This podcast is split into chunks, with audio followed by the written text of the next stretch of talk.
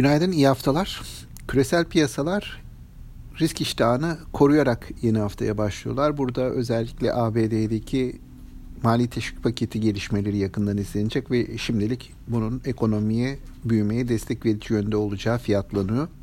Dolayısıyla e, seans öncesi işlemlerde ABD vadeli piyasaları ve Asya piyasalarının artıda olduğunu görüyoruz.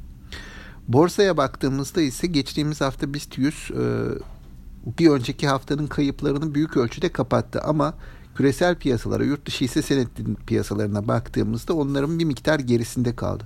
Özellikle haftanın son işlem günü yani cuma günü kapanışa yakın saatlerde gelen sert satışlar bir miktar e, yurt içi piyasa dinamiklerinin yurt dışından olumsuz yönde ayrıştığına da işaret ediyordu. E, bugüne dönecek olursak bugün yine piyasanın bir miktar temkinli bir başlangıç e, yapacağını tahmin ediyoruz.